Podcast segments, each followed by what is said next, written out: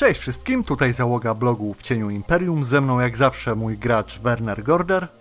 Oraz nasz nieoceniony MG Rupert ze wsi Hojten. Tak, a dzisiejszym tematem naszego odcinka są sławne, a w zasadzie niesławne, mroczne elfy, czyli druci.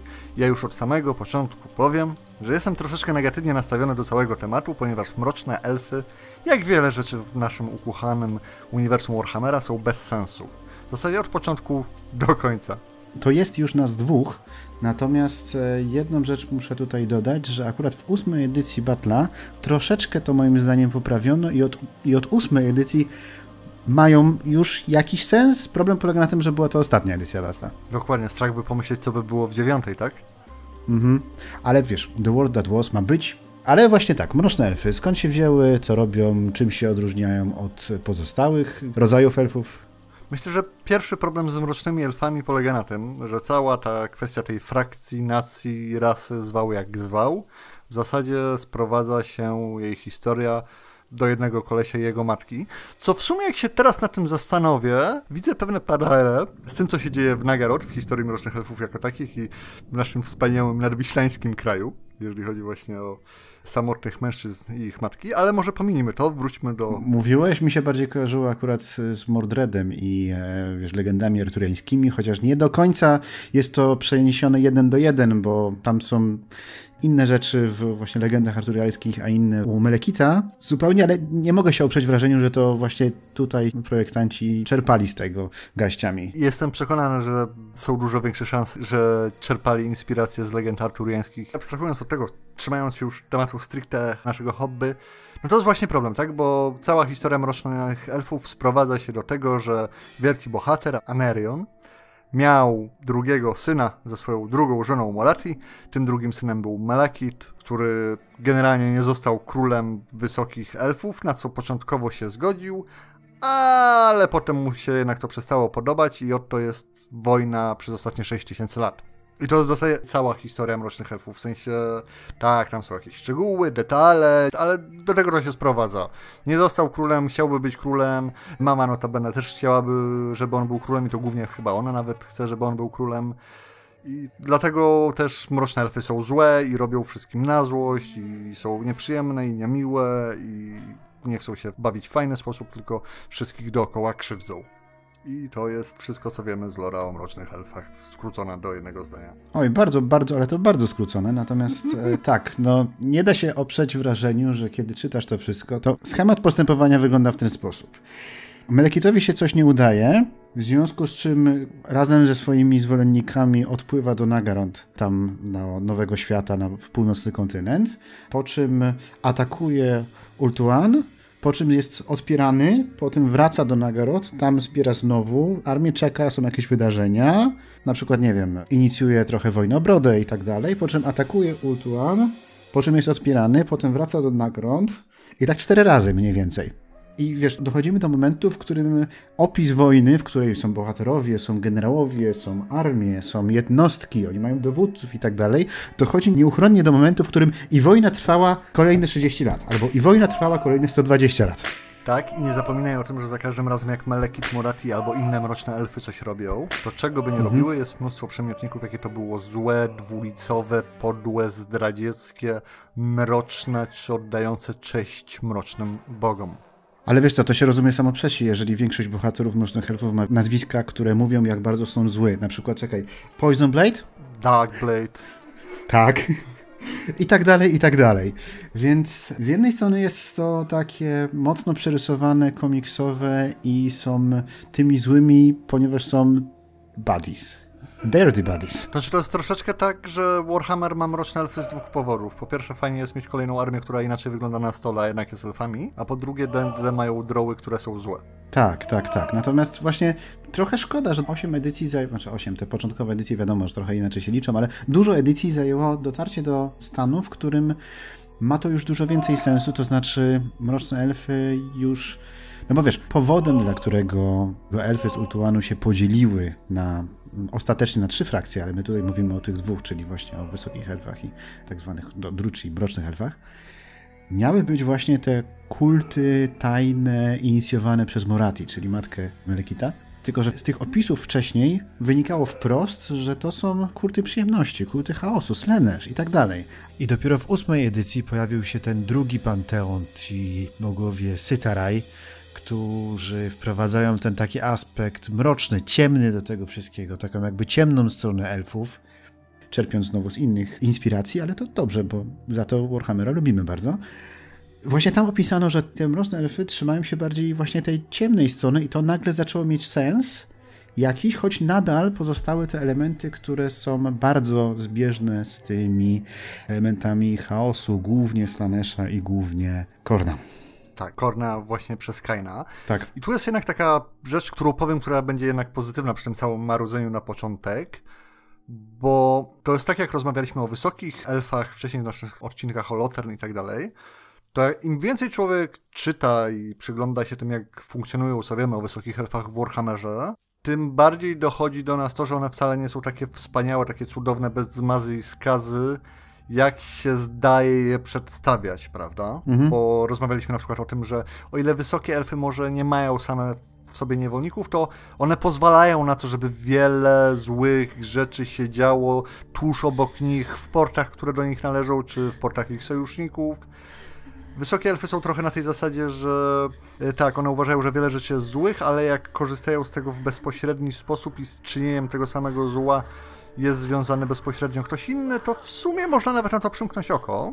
Zwłaszcza jeśli uda się to wykorzystać do własnych celów. Tak, dokładnie, więc siłą rzeczy można to przeciągnąć w drugą stronę na mroczne elfy, o których cały czas się słucha, jakie one są złe i niedobre i zdradliwe i w ogóle że ostatecznie rzecz biorąc wcale nie mogą być aż takie złe. Ja w ogóle doszedłem do wniosku, jak przeczytywałem przez historię Mrocznych Elfów i ten flaw o nich, że na dobrą sprawę należałoby traktować cały flaw, jaki mamy napisany, jako coś pisane z perspektywy wysokich elfów. Bo tego się w zasadzie nie da sensownie w inny sposób traktować, bo tam wszyscy są cały czas źli i w ogóle.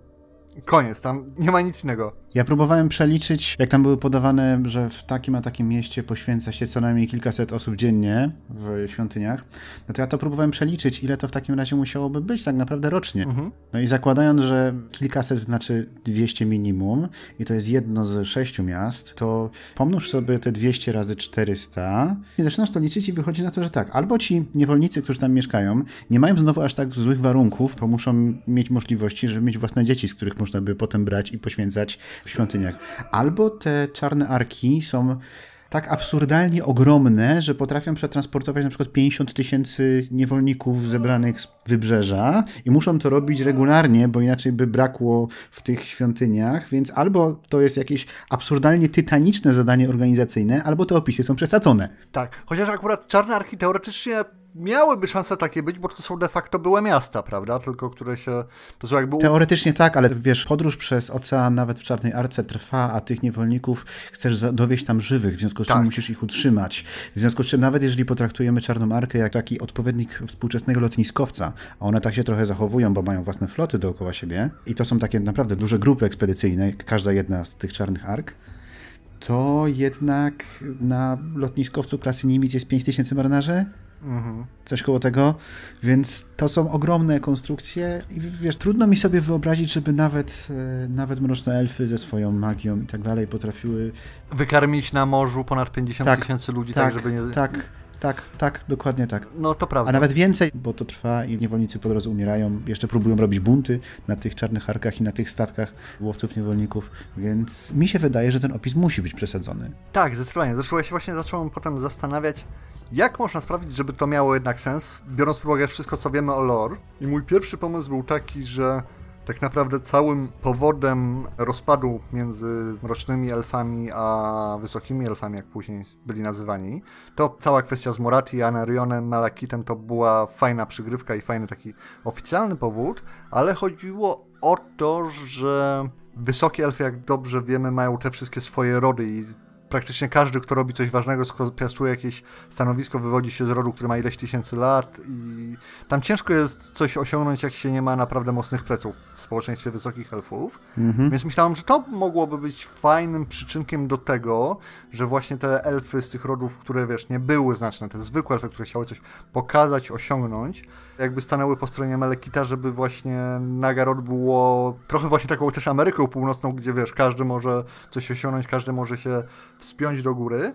Co niestety akurat w lore się nie trzyma, bo pomijając samego Melekita, który jest synem największego elfiego bohatera w historii, to jeszcze potem o społeczeństwie samych elfów wiemy, mrocznych, że tam też był ten problem, że urosły te rody i właśnie Maleus Darkblade jest taki chyba jedyny znany bohater, który nie wywodzi się z bardzo znaczącego rodu. Plus jest taki, że może i są to znaczące rody, natomiast fluktuacja kadry jest tam dość duża i w tej jest liczącej 100 osób Czarnej Radzie, doradców Melekita, który jest tam najwyższym możliwym do osiągnięcia zaszczytem, zasiadanie w tej Radzie. Bardzo często, ale to bardzo często zmieniają się osoby w niej zasiadające, no i często się zdarza, że jak ona zaczyna posiedzenie w setkę, to wychodzi w 80. W związku z czym tak, jednak każdy ma szansę dostać się do góry, tylko niekoniecznie będzie miał możliwość utrzymania się tam. No tak, ale to wiesz, to, że fluktuacja jest duża, to nie znaczy, że biorą każdego, tak?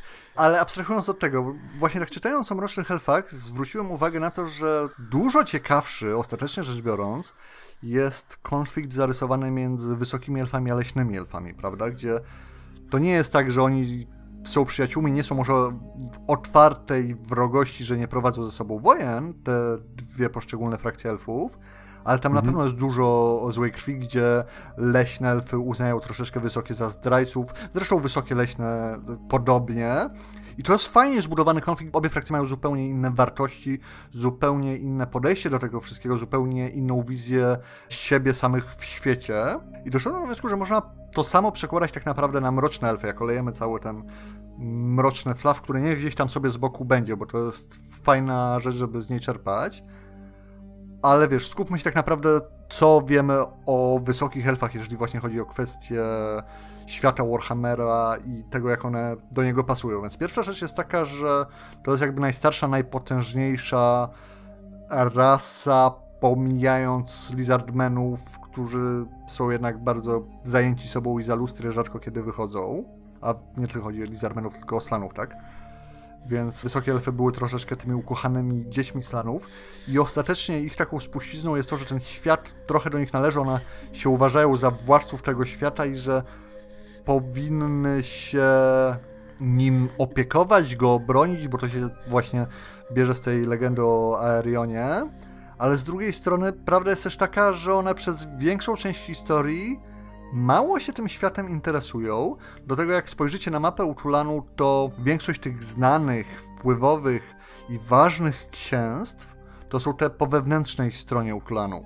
Te, które nie patrzą jakby na zewnątrz. Więc mi się wydaje, że można tutaj patrzeć na właśnie wysokie elfy jako takie typowo tolkienowskie, których złoty wiek przemijał, które są zapatrzone w chwałę minionych dni, podczas gdy mroczne elfy z drugiej strony, o których jednak jest napisane, że to ich imperium się rozwija, fakt faktem na barkach niewolników, ale jednak, żeby patrzeć na nie nie właśnie jako na kogoś, kto wspomina chwałę, tylko na społeczeństwo, które, okej, okay, rozumie, że są te bramy chaosu, rozumie, że jest chaos, rozumie, że jest zniszczenie, rozumie też, że oni są tak naprawdę najlepszymi stworzeniami w tym sensie, że są najmądrzejsze, mają największy zmysł magii, przynajmniej we własnym odczuciu, prawda? Uważają się za panów tego świata i zamiast udawać, że jest inaczej, po prostu chcą to wszystko wziąć i tym kierować, dowodzić i robić to też, co musi być zrobione, bo one sobie nie wmawiają, że jesteśmy zbawcami świata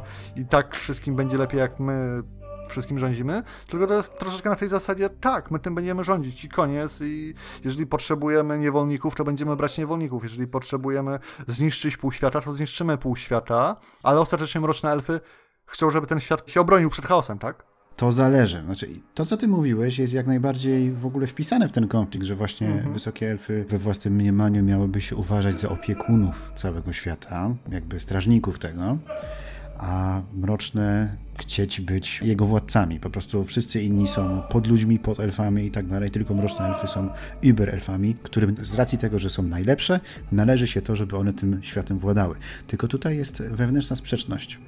Mianowicie królowa może być tylko jedna, jakby to tak mhm. powiedział klasyk.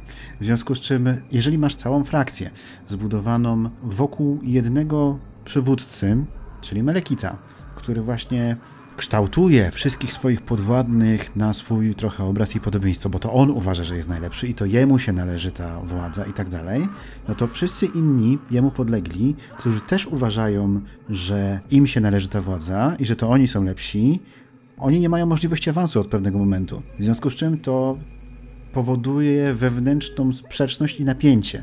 To znaczy, ja uważam, że na przykład bardzo ciekawą postacią byłby właśnie Mroczny Elf, który dochodzi do wniosku, że jedynym sensownym wyjściem z tego całego systemu jest odrzucić cały ten system i odjechać po prostu i nie chcieć tej władzy i nie walczyć o to, bo skończy się to w ten sposób, że jak dobije się na samą górę, to prawdopodobnie zabije go Melekit. A on wcale nie chce zginąć, bo przecież jest najlepszy, więc powinien pozbyć się Melekita, ale ma małe szanse na to, że mu się uda, bo Melekit ma kilka tysięcy lat przewagi nad nim. Tak, no to więc... prawda. Rozumiesz? Tak. Jedynym sposobem wyjścia z tej pułapki jest odrzucenie całej tej hierarchii. Ja rozumiem, ale wiesz co, z drugiej strony, tak na dobrą sprawę, ja nie widzę powodu, żeby Melekita trochę nie traktować jak imperatora w Imperium, w sensie tym, że wiesz, on jest potężny i ma wielką władzę i wielką armię tak długo, jak tak naprawdę jest przez wszystkich wspierany. Wiesz, te wszystkie informacje, które mamy, jak to on rządzi żelazną ręką i tam zabija tych wszystkich i w ogóle ma ten swój pałac czy hall, gdzie są tam zamienieni w kamień, czy coś takiego. Niewolnicy Nieważne. Co jeżeli tak naprawdę on jest po prostu wygodny dla, wiesz, wpływowych, szlacheckich rodów, które są z nim od czasów e, wojny domowej na Utulania? On jest po prostu wygodny, bo z jednej strony zapewnia jakąś równowagę pomiędzy poszczególnymi domami, jednoczy jakby całe społeczeństwo, bo jest genialnym symbolem tak naprawdę tego wszystkiego, za czym oni stoją, a jednocześnie z racji tego, że jest na tyle fanatyczny i wiesz, ukierunkowany mhm. tylko na jedno, to właśnie wszystkie rozgrywki polityczne dalej działają, wiesz, to wszystko tak naprawdę jest organizowane przez troszeczkę inne elfy, które mają troszeczkę inne założenia, a to, co Moratki czy Meleki tam, wiesz, mówią, czy mają te swoje jakieś, nie wiem, święta dla Slenesha, Keina, cokolwiek, to jest tylko pod publiczkę tak naprawdę, to wiesz, to są ładne znaki, które nie zmieniają tego, jak to jest zarządzane, jak to jest robione, jak to jest prowadzone z czwartej strony po każdej nieudanej inwazji na Ultuan można pokazać palcem na Melekita i powiedzieć, no widzicie, rozumiecie, no. no. Myśmy mówili, że to nie ma sensu do końca, ale Melekit chciał, no to znowu przegraliśmy. No, zresztą wiesz, Malekith ma 6000 lat mniej więcej, więc taki jedna inwazja raz na półtorej tysiąca lat, żeby się wyżył, to też nie jest tak bardzo dużo, prawda? Zależy, kto za nią płaci. To inna kwestia. Natomiast ja się właśnie tutaj trochę nie zgodzę. Raczej bym uważał, bo wiesz, mhm. jeśli chodzi o imperatora w Starym Świecie, w Imperium, no to też nie bez znaczenia są wszystkie intrygi, które mają doprowadzić do tego, żeby kolejny imperator był tym imperatorem, który będzie przychylny naszej sprawie.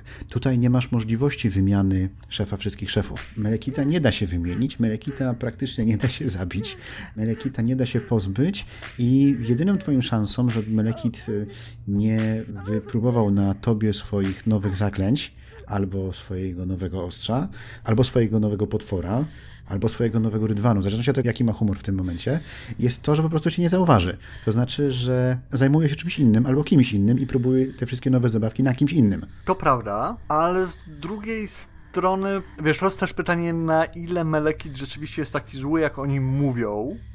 To jest jedna kwestia. A druga kwestia jest taka, że siłą rzeczy w oficjalnym lore ostatecznie Melekit staje się tym, wiesz, wybawcą elfów.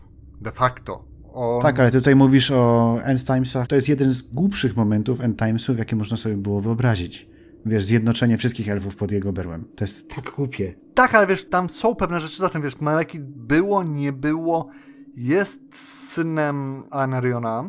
Zresztą podobnie Teklis i Tyrion nie są wcale aż tak dobrzy. Właśnie o to mi chodzi, wiesz, że skoro te wysokie elfy nie są aż tak dobre, to może to wszystko, co mówią o Melekicie, że jest aż taki zły, to może nie do końca jest prawda. To znaczy, wiesz, ja rozumiem, że on robi wiele złych rzeczy, nie zrozumie źle, ale z drugiej strony, jaki przywódca frakcji w świecie Warhammera może nie robić mnóstwa złych rzeczy? No po prostu się nie da, tak? Koniec końców.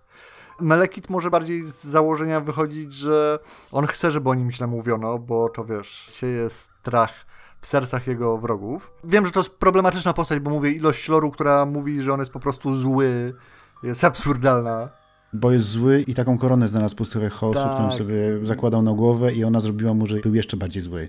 Tak, dokładnie. I generalnie jest zły od tego, żeby być złym, co jest troszeczkę bez sensu w settingu, w którym już mamy naprawdę wystarczająco absurdalnie złych istot. Oraz jednocześnie bardzo dużo odcieni szarości, a tutaj właśnie mamy postać, która od początku właściwie była pisana jako ten zły. Tak, tak, bo mroczne elfy muszą być mroczne. Mhm. I właśnie tak jak myślałem już mniej o samym Melekicie, ale o tych frakcjach, to sobie pomyślałem, że wiesz, było nie było, wysokie elfy są de facto dominującą frakcją w świecie Warhammera. Nie licząc powiedzmy ogólnie pojętych demonów, bogów chaosu i tak dalej. Jako nacja. I zacząłem się zastanawiać nad tym, czy nie ma sensu myślenie o wysokich elfach i mrocznych elfach trochę w charakterze, wiesz, walki mocarstw, jak mieliśmy w naszej historii między Stanami Zjednoczonymi a Związkiem Radzieckim, czy później Chinami gdzie właśnie cała ta narracja, która słyszymy o tym, że jakie to wysokie elfy nie są dobre, jak one wszystkich ratują, jak przecież dało ludziom magię, pochodzi właśnie od wysokich elfów, podczas gdy mroczne elfy mają troszeczkę inne podejście i mają troszeczkę innych sojuszników, ostatecznie rzecz biorąc. To prawda, chociaż ja bym tutaj bardziej szukał analogii. Wiem, że taka wojna otwarcie nie wybuchła. Znaczy, wybuchła kiedyś, dawno, dawno temu, trwała bardzo krótko, e, pomiędzy Wielką Brytanią a Stanami Zjednoczonymi, e, mhm. ponieważ zarówno Ultuan, jak i Nagarot są e, bardzo, bardzo związane z morzem i bardzo usilnie starają się, wiesz, projekcje siły robić właśnie za pomocą środków morskich. Więc ta wojna bardzo często po prostu się rozgrywa na morzach i tam, nie wiem, ludzie w Nordlandzie czy w Bretonii nawet mogą nie wiedzieć, że nie zostaje najechani tylko i wyłącznie dlatego, że flota Phoenix Kinga właśnie zatrzymała ileś tam rajderów mrocznych elfów. Dokładnie, a druga rzecz, która za tym na swój sposób przemawia, w milczący sposób z tego, co wiemy z lore, to jeżeli ta, wiesz, cała narracja, którą znamy jest właśnie niejako z tej perspektywy wysokich elfów, to tłumaczy, dlaczego tak naprawdę mało wiemy o tym, co jest na zachód za Nagarot. Dlaczego tak mało, wiesz, wiemy o Kitaju, Niponie. Co jeśli tak naprawdę ichniejsza część Oceanu Spokojnego jest w dużej mierze właśnie kontrolowana przez mroczne elfy? Co jeżeli oni tam z plemionami różnymi ludzkimi i nie tylko, mają tak na dobrą sprawę podobne układy, jak wysokie elfy mają z Imperium czy Bretonią po drugiej stronie świata. To znaczy mogą jak najbardziej mieć, bo wiesz, są przykłady tego, że mroczne elfy wypływały właśnie na zachód, dopływając tam do krajów Dalekiego Wschodu i plądrując tam różne porty, miasta, biorąc masę niewolników i tak dalej. E, ale jednocześnie mamy przykłady całkowicie lorowe, jak Murati, przygotowując się na inwazję chaosu, pojechała na północ i zwerbowała po prostu ludzi do tego, żeby walczyli dla nich. Zwerbowała ludzkich wojowników, żeby walczyli po stronie mrocznych elfów. No właśnie, więc ja się zastanawiam, czy to nie byłoby właśnie interesujące, wiesz, zrobić to w tym ujęciu, że wszystko to, co wiemy, to jest ta jedna strona tej żelaznej kurtyny, że tak to nazwijmy, gdzie mm. cała jakby ta prawda o świecie jest ze strony wysokich elfów, które przyjęły taki obraz świata i tak chcą walczyć z chaosem, podczas gdy z drugiej strony mamy mroczne elfy, które wychodzą z założenia, że... Może i chaos jest fajny, ale też byłoby spoko, gdyby ten chaos tego świata nie zniszczył, bo wtedy one nie miałyby nad czym władać. To znaczy ja bym też myślał o mrocznych elfach nie na zasadzie, że chaos jest fajny, tylko że jest po prostu nieodłączną częścią rzeczywistości i nie ma się co obrażać na to, że tak jest. Trzeba po prostu tym zawładnąć w jakiś sposób, tak? I tyle. Albo zarządzać ryzykiem. Tak, swoją drogą właśnie to może być coś, co pcha, wiesz, e, mroczne elfy do postępu technologicznego, do tego, żeby rzeczywiście działać, a nie tylko, wiesz, oddawać się tradycji, wspominać, ach, jak kiedyś było wspaniale, tylko właśnie iść do przodu. I tak, po trupach, ale z drugiej strony Imperium Wysokich Elfów też tak naprawdę wspiera się na trupach, więc co za różnica. Po prostu mroczne elfy nie udają, że tak jest, jeszcze czasami mają z tego sporo radochy, nie? Zdefiniuj radochę. O, to już różnie bywa, zależy jak bardzo chcemy, wiesz, tutaj przekształcać lore. Tak, i generalnie jak bardzo sesja ma być PG-14, nie? Czy tam 15. Dokładnie. Ale właśnie to też jest bez sensu, żeby wiesz, wszystko co robią mroczne alfy, to mnie zawsze irytuje, że muszą być albo orgie, albo rytualne morderstwa, najlepiej jedno z drugim i wszyscy cały czas muszą umierać i w ogóle krew, krew, flaki, flaki. Wiesz, tak się zastanawiałem właśnie nad tym, jak musi wyglądać to społeczeństwo. Ja wiem, że ono się opiera właśnie na pracy niewolników i tak dalej, ale po pierwsze, ci niewolnicy muszą być z każdego zakrętu świata. To je, musi być mega interesujące to jest złe słowo, ale tak, to musi być bardzo dziwne, dziwna klasa tych ludzi, którzy tam mieszkają od bardzo dawna, od dziesiątek czy setek lat. Jakiś osobny język kreolski dla nich wszystkich musiał tam powstać, żeby oni ci niewolnicy mogli się porozumiewać między sobą. To musi być bardzo ciekawe, kiedy w jednym miejscu znajduje się ktoś z nie wiem, z Bretonii i ktoś z Kitaju, prawda? Którzy mhm. w normalnej sytuacji nie mieli nigdy możliwości się spotkać. To jest raz. Dwa, że wiemy z Lora, że mrocznych elfów tak naprawdę jest y, relatywnie mało i one zajmują się praktycznie tylko i wyłącznie walką albo właśnie tymi jakby wyższymi tak, no, funkcjami społecznymi. Sparta, nie? Pod tym względem. No i heloci, no, no coś takiego. Tylko w takim razie powstaje pytanie, jak wygląda hierarchia tych niewolników? To znaczy muszą być niewolnicy, którzy się wykazali i zostali wyniesieni ponad innych niewolników jako kapo i oni muszą mieć trochę lepiej niż pozostali i tak dalej, i tak dalej. Wiesz, im bardziej się na tym zaczyna zastanawiać, tym ciekawsze musi być to od środka, jak to tak naprawdę musi wyglądać. Tak, tym bardziej, że wiesz, muszą tam być też właśnie jacyś rzemieślnicy, którzy są ekspertami w swoich dziedzinach. O tym też zresztą stoi w lore, że to jeszcze w początkach, to zanim powstało Imperium, jak Mroczne Elfy brało niewolników, to schwytanych elfich rzemieślników. Oraz krasnoludzkich. Tak, wykorzystywali tego, żeby nauczyć tam ludzi rzemiosła, tak? Więc tak mm -hmm, jak troszeczkę mm -hmm. rozmawialiśmy o Bretonii, że tam w tych miastach muszą być ci prości niby chłopi, którzy tak naprawdę są inżynierami, którzy wiedzą jak stawiać zamki, którzy wiedzą to, tamto, siamto. No to oni też tam muszą być, no i siłą rzeczy nie można ich trzymać wiesz, popas w głównie, bo to są cenne nabytki, tak, które... To znaczy można, tylko wtedy stracisz inwestycje, bo no to jednak trochę kosztowało przywiezienie, nauczenie, czasu. Zresztą, a... tutaj się posłuszę takim małym cytatem a propos tego, jak się pisze o tych, że mroczne elfy są złe, jest o tym, jak Aerion jeszcze walczył z demonami, jak już miał ten miecz Keina i on się zaczął robić taki zły. I jak miał swój dwór, to tam się działy tak złe rzeczy, że ludzie oddawali się, to znaczy elfy tak naprawdę, oddawały się na tym dworze, który był zły, taki brutalny i krwawy, takim zajęciom jak polowania, pojedynki i inne krwawe sporty. Więc to w ciekawym kontekście jednak stawia, prawda, jak tak naprawdę są złe te mroczne elfy, bo to wszystko znamy na dobrą sprawę choćby z Imperium, prawda?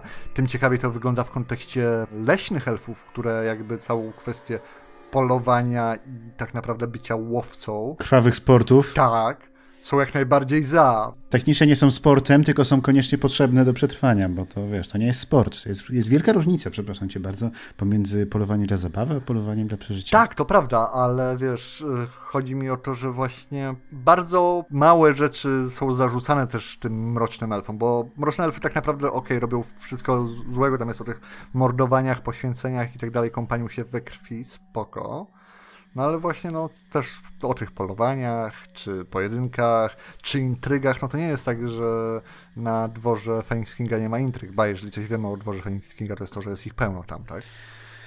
No tak, no tak, no tak. Natomiast tak, już po tym jak się z Nagaryth i do Nagarot przeniosły, no to już jest inna rozmowa, prawda? To już nie są pojedynki, tylko to faktycznie są ofiary, może nie w setkach, ale jednak bardzo krwawe. No to prawda, no ale z drugiej strony to wiemy, ilu inkwizytorzy palą, wiesz, co roku w Imperium. Tak szczerze. Ale to nie ma służyć wzmocnieniu Sigmara. Więc herezja. Ale może zostawmy teraz na boku rozpatrywanie lore mrocznych elfów i dlaczego one są takie złe albo nie są takie złe. I zapytajmy siebie, jak to sprzedać na sesji. Co z tym można zrobić? Dokładnie. I pierwsza rzecz, jaka się pojawia, bo co jakiś czas ludzie się pytają, czy można grać mrocznym elfem w Warhammera. Ja bym powiedział, że tak bez najmniejszego problemu, zwłaszcza jeżeli się nie mówi, że jest się mrocznym elfem. Pewnie. Agent czy inny szpieg właśnie z nagród w Starym Świecie. Super sprawa. Zresztą jakby się nad tym dobrze zastanowić, to wydaje mi się, że Mroczny Elf ma więcej powodów, żeby się krzątać po Starym Świecie z jakąś tam drużyną złożoną z różnych dziwnych członków. Niż, niż wysoki, dokładnie. Tak, niż jakikolwiek inny elf. Tak. A druga sprawa jest taka, że na przykład taki Mroczny Elf, który z jakiegoś powodu jako rozbitek trafił na brzegi Starego Świata, no w zasadzie nie bardzo ma inne wyjście, ponieważ dostać się z powrotem do Nagarot byłoby mu niezmiernie ciężko, jak jest sam. Bo w jakiś sposób może przeniknąć na, powiedzmy, elfi dwór na Utulan, w porządku, bo może się ukrywać, udawać szpiega. Super, no ale jak chcesz jako mroczny elf, który jest sam zwykły w Starym Świecie, dostać z powrotem do Nagarot? No, zwłaszcza, że przynajmniej moim zdaniem, chociaż im późniejsza edycja, tym e, te ilustracje się różnią, ale tak naprawdę wszędzie mamy powiedziane, że to jest właściwie jedna rasa, różni się tylko i wyłącznie kulturą. Więc to, że na tych późniejszych obrazkach te mroczne elfy są takie bardziej blade i praktycznie zawsze czarnowłose, no to jeszcze nie znaczy, że nie ma innych elfów, które są trochę bardziej blade. A... To jest wszystko krzywdząca propaganda. No, tak, no, tak, która jest um, antybrunetą, tak? tak, dokładnie. Ale generalnie tak, właśnie taki elf, który utknął w Starym Świecie, no, ma wszelkie powody do tego, żeby przyłączyć się do jakiejś grupy poszukiwaczy przygód i przed nimi udawać, dajmy na to, właśnie wysokiego elfa, jakiegoś wysłannika, a może uda się jeszcze wkręcić na dwór jakiegoś ludzkiego władcy i tam zacząć snuć swoje własne intrygi, a potem zgłosić się do swojego władcy. Dokładnie, albo i nie, bo w sumie po cholerę, jak tutaj masz wszystko, czego potrzebujesz. Tak, bo to też jest drugi taki element, który właśnie uważam, że jest bardzo sensowny. Ja już to wcześniej wspominałem. Mam na myśli tą według mnie jedyną logiczną próbę wygrania tej całej zabawy, mianowicie odrzucenie tej całej hierarchii mrocznych elfów. To znaczy mroczny elf, który tak naprawdę nie chce do końca być mroczny, bo uważa, że to się skończy jego śmiercią wcześniej czy później, więc lepiej wypisać się z tej całej zabawy. I gdzież lepsze miejsce dla takiej osoby niż właśnie zgubić się gdzieś w Starym Świecie. No to prawda. Z drugiej strony muszę przyznać, że jednak nawet dla takiego mrocznego elfa chyba, wiesz, długie siedzenie samemu musi być strasznie nudne. Bo to jest taki, jak taki troszeczkę niekończący się lockdown, bo zakładam, że oni jednak większość ludzi i krasnoludów nie traktują jako towarzystwo. To znaczy, wiesz, że to jest mroczny elf? Na pierwszy rzut oka? Jak to poznasz? Nie, nie o to mi chodzi. Chodzi mi o to, że tak, wiesz, czysto dla swojej higieny psychicznej fajnie byłoby, jak się jest mrocznym elfem, od czasu do czasu porozmawiać z innym elfem, najlepiej takim, który nie mówi cały czas, o Boże, jaki to jestem wspaniały, u nas na Utulanie to te klejnoty tak świecą, pomagamy wszystkim, dobro, serduszka i friendship is magic, nie? Tylko porozmawiać z jakimś innym mrocznym elfem o, nie wiem, e, rabowaniu, paleniu, gwałceniu i innych takich rzeczach ale wtedy jest ryzyko, że ten inny mroczny elf będzie akurat prawdziwym agentem e, Witch Kinga na ciebie doniesie, więc wiesz, bądź co bądź, dwa mroczne elfy, to wiesz, dla jednego mrocznego elfa drugi może być najgorszym zagrożeniem. No to, to jest prawda, no ale mi się też wydaje, że to czy to mroczne, czy to wysokie, to troszeczkę tak naprawdę jedno i to samo. Druga fajna rzecz, jak myślałem, co można z tym zrobić na sesji, to jest właśnie kwestia tych czarny hark mhm. i rzeczywiście traktować je jako nie, wiecie, duże czarne statki, tylko naprawdę jako te fragmenty utlanu, te wielkie miasta, które z jakiegoś powodu wciąż pływają po falach. No jak to z jakiego? Magia? Znaczy, no tak, jak najbardziej. I wiesz, to z jednej strony można troszeczkę rozgrywać na zasadzie porwania przez obcych, tak naprawdę jak to jest przedstawiane w popkulturze, tylko w wersji fantazy z mrocznymi elfami. A z drugiej strony rzeczywiście, wiesz, spróbować zbudować scenariusz w jakimś takim chorym świecie, gdzie wiozą was do tego Nagarot po splądrowaniu Starego Świata i to też może być fajny pomysł na wzięcie bohaterów z zupełnie różnych backgroundów. Zewsząd. I wszystko wskazuje na to, że tam, gdzie dojedziecie, będzie jeszcze gorzej niż tutaj. Tak, ale wiesz, może być też śmiesznie, że na dobrą sprawę nie jest gorzej, jest inaczej, są pewne problemy, ale ja myślę, że można widzieć Nagarot jako coś na zasadzie, nie wiem, starożytnego Rzymu, czy nawet powiedzmy Ameryki, gdzie dobrze, jest ta klasa uprzywilejowana, do której nigdy nie wstąpisz, nigdy nie będziesz częścią jej, ale z drugiej strony możliwe, że pewnych wolności jest dużo więcej, tak? Znaczy wiesz co, z jednej strony takie ujęcie jest ciekawe, z drugiej strony ciężko byłoby kupić postacią taki nagarodzki sen. No tak, to prawda, no ale z drugiej strony, czy łatwo jest im kupić imperialny bądź breczoński sen, w sensie, jeżeli nie są z urodzenia odpowiednio wysoko tam, to i tak jest to troszeczkę kiepskie i człowiek zostawia tę paskudną wiochę za plecami i idzie szukać przygód, bo wiesz, szukanie potworów po lasach musi być lepsze niż to, co zostawiłeś w domu, tak? Mm, wiesz co, w domu nie orano mną pola za pomocą tylko i wyłącznie rąki bata, nie? W Bretonii? No dobra. no dobrze, coś jeszcze mamy do dodania? To znaczy, ja bym dodał to, że to jest generalnie bardzo ciekawy temat i w szczegółach ma wbrew temu, co mówiliśmy na początku, tak prześlizgnęliśmy się nad tym, żeby ten odcinek nie trwał kilku godzin. Musieliśmy jakieś tam uproszczenia zastosować, natomiast tak, tam jest dużo ciekawych elementów i mi się wydaje, że teraz po prostu jest ciekawa i że takie jednostronne pokazywanie jej jako czegoś, co jest absolutnie złe, no jest niesprawiedliwe. Ono nie może być tak złe, to musi być przerysowane, bo w praktyce, no tak jak wspominałeś, że to co znamy może być faktycznie taką e, propagandą Ultuanu, ale nie zmienia to też faktu, że dobrzy też nie są, nie? Ale kto tak naprawdę jest? Cóż, nie taki elf mroczny, jak go malują. My Wam dziękujemy za słuchanie nas dzisiaj. Do usłyszenia w przyszłym tygodniu. W międzyczasie, jak zawsze, liczymy na Wasze komentarze z pomysłami na nowe odcinki. Możecie też dodać, co pominęliśmy, jeżeli chodzi o właśnie mroczne elfy. Lajki, subskryby i te wszystkie inne rzeczy klikajcie nam, jak Wam się podobało. Jak Wam się nie podobało, też klikajcie. I do usłyszenia. I chwała Witch Kingowi, tak? If you say so. Ej, no markę ma w porządku.